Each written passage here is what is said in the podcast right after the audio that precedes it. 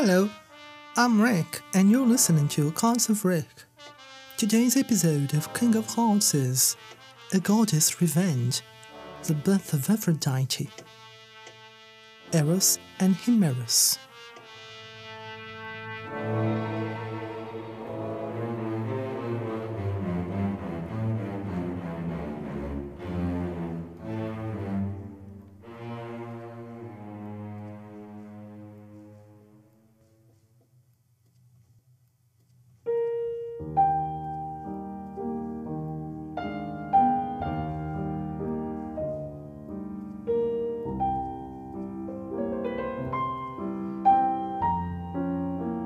Many may not admit it.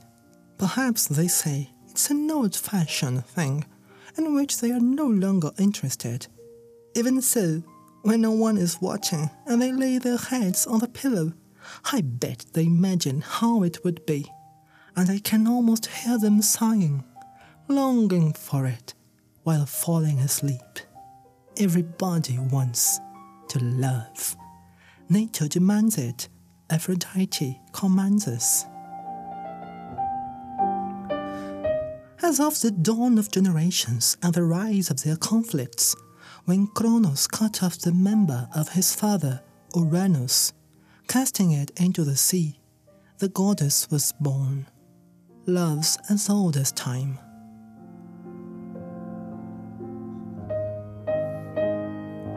The divine maiden was born from the white foam which had spread around Uranus' organ, being thus called Aphrodite, Aphrogenia, born of the foam. Love is born of the vitalization of waters. It emerges out of the waves of libido in the vast ocean of the origins of life. Why then deny it?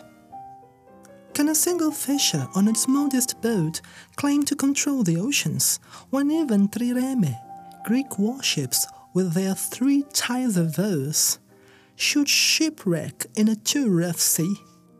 Can man take command of the tides out of the hands of the moon, to find the celestial body that so inspires lovers with its bright lustre? Can we ever shine and embellish the sky with the same excellence, or exert over the waters of the seas equal irresistible voluptuousness?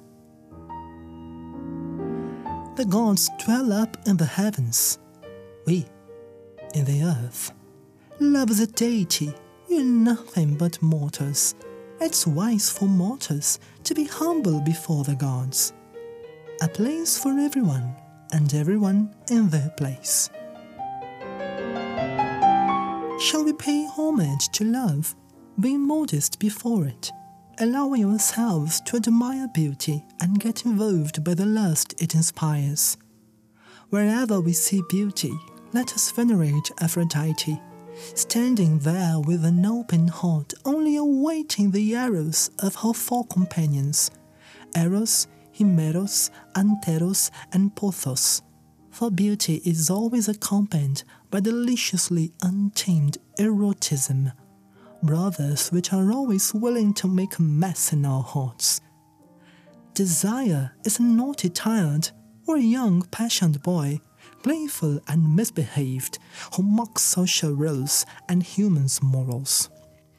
Eros, also known as Cupid in some places where he has been wandering, can cause a lot of trouble sometimes, but he's Aphrodite's spoiled child, and if the mighty goddess herself is too soft on him, he's certain to owe explanations only to his mistress, not to us, mere mortals.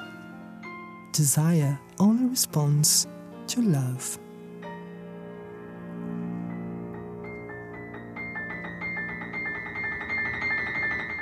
None of us wants to provoke the goddess' anger, do we?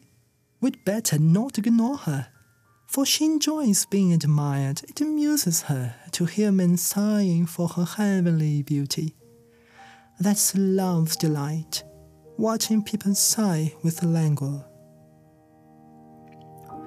So, my friends, love and desire as much as you can, for a goddess' revenge may be too cruel to bear, and maybe the worst revenge would be precisely to be given like for like, being thus ignored by resented Aphrodite. When love turns its back to us, and we no longer see beauty in anything, when nothing inspires desire in our hearts anymore, and we just want to lie in bed all day long, day after day, when we simply feel there is no point anymore, the beauty of life seems to be gone, then we know for sure we're doomed, cursed by the goddess. Isn't that the ultimate doom of our times?